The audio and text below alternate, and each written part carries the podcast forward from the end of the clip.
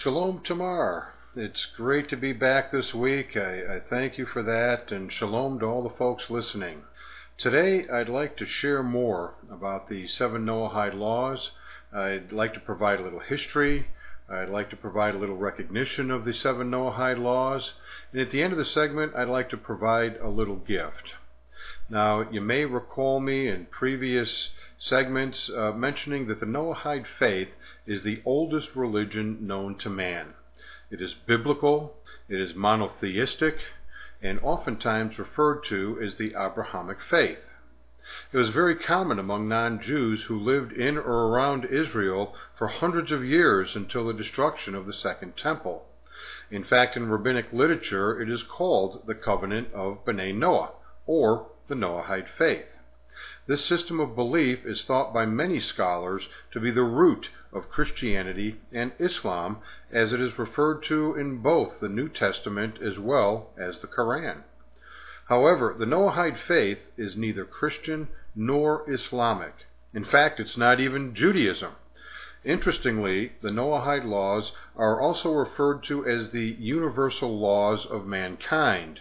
However, Judaism does not view itself as a universal religion. Instead, it sees itself as a national faith.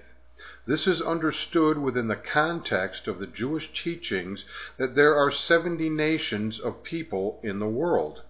Each nation must develop its own form of worship unique to its own character. There is, however, a basic minimum common denominator to all properly practiced faiths. And my friends, this is the seven Noahide commandments.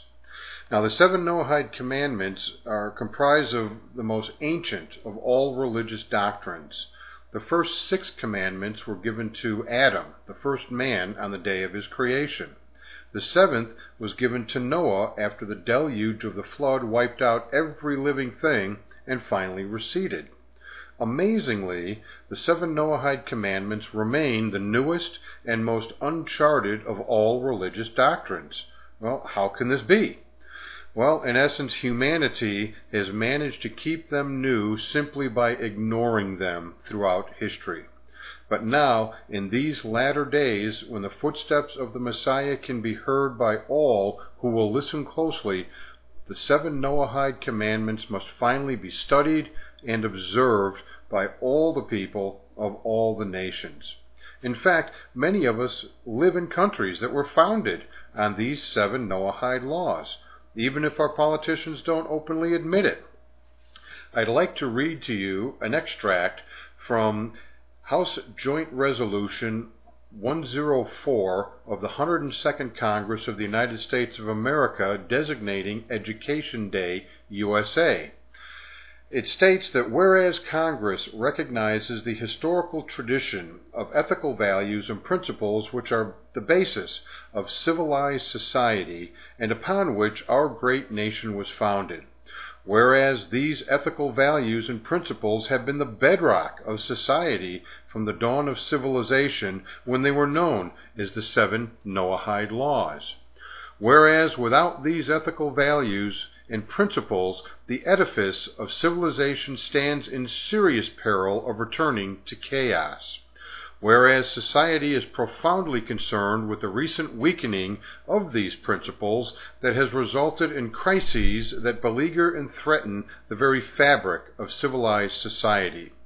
Whereas the justified preoccupation with these crises must not let the citizens of this nation lose sight of their responsibility to transmit these historical ethical values from our distinguished past to the generations of the future.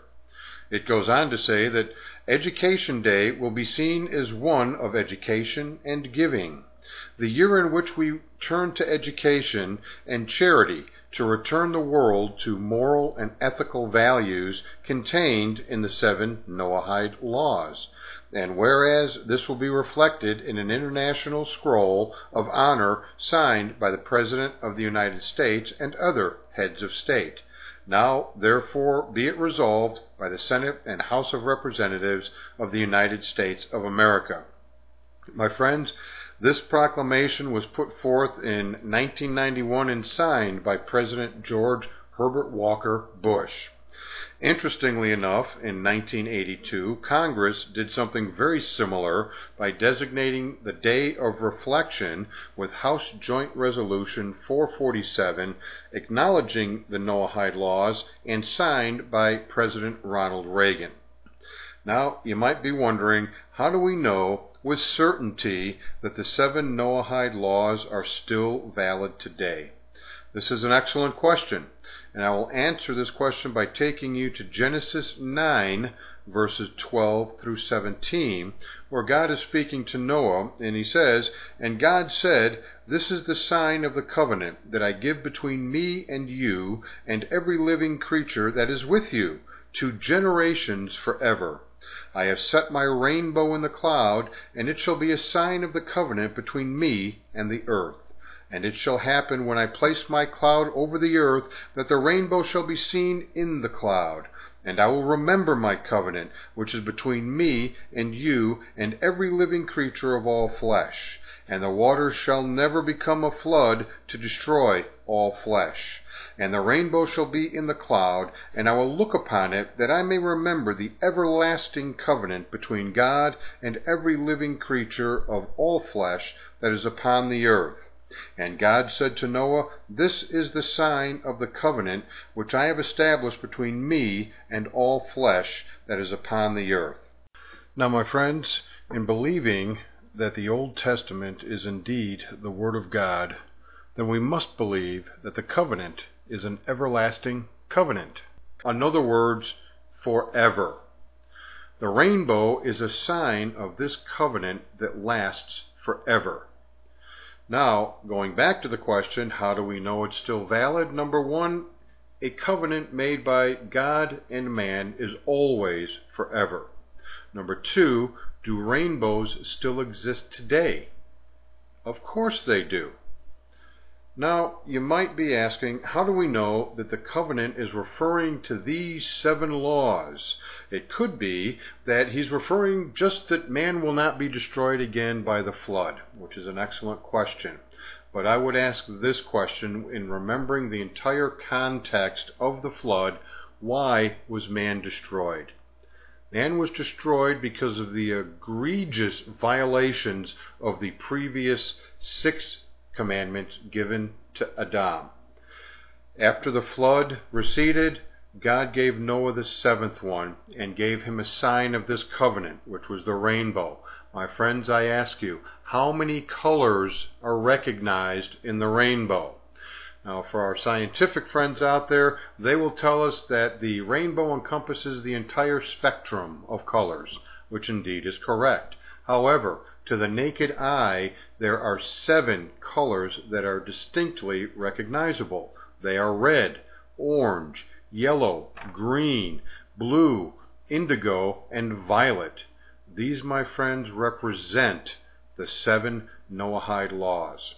We must foster and promote these commandments, these ethical values and principles, not just in our homes, but also in our communities, our states, our countries, and indeed throughout the world.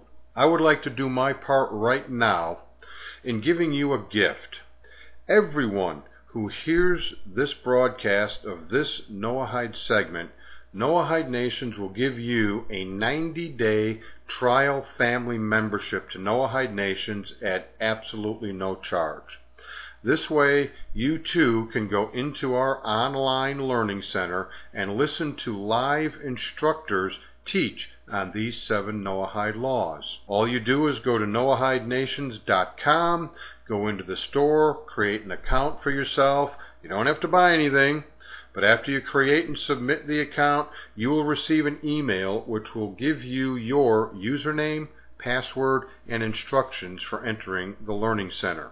So, if you're serious about discovering what God meant by these seven Noahide commandments, then I encourage you to visit Noahide Nations, get your 90 day membership, and participate with others in learning about these seven Noahide laws. You never know, it may change your life. I will continue to do this for the entire upcoming week leading up to our next Noahide segment. So until we meet again next week, I'll remind you always look to the heavens because, my friends, God is always looking out for you. Shavua Tov. We'll see you next week.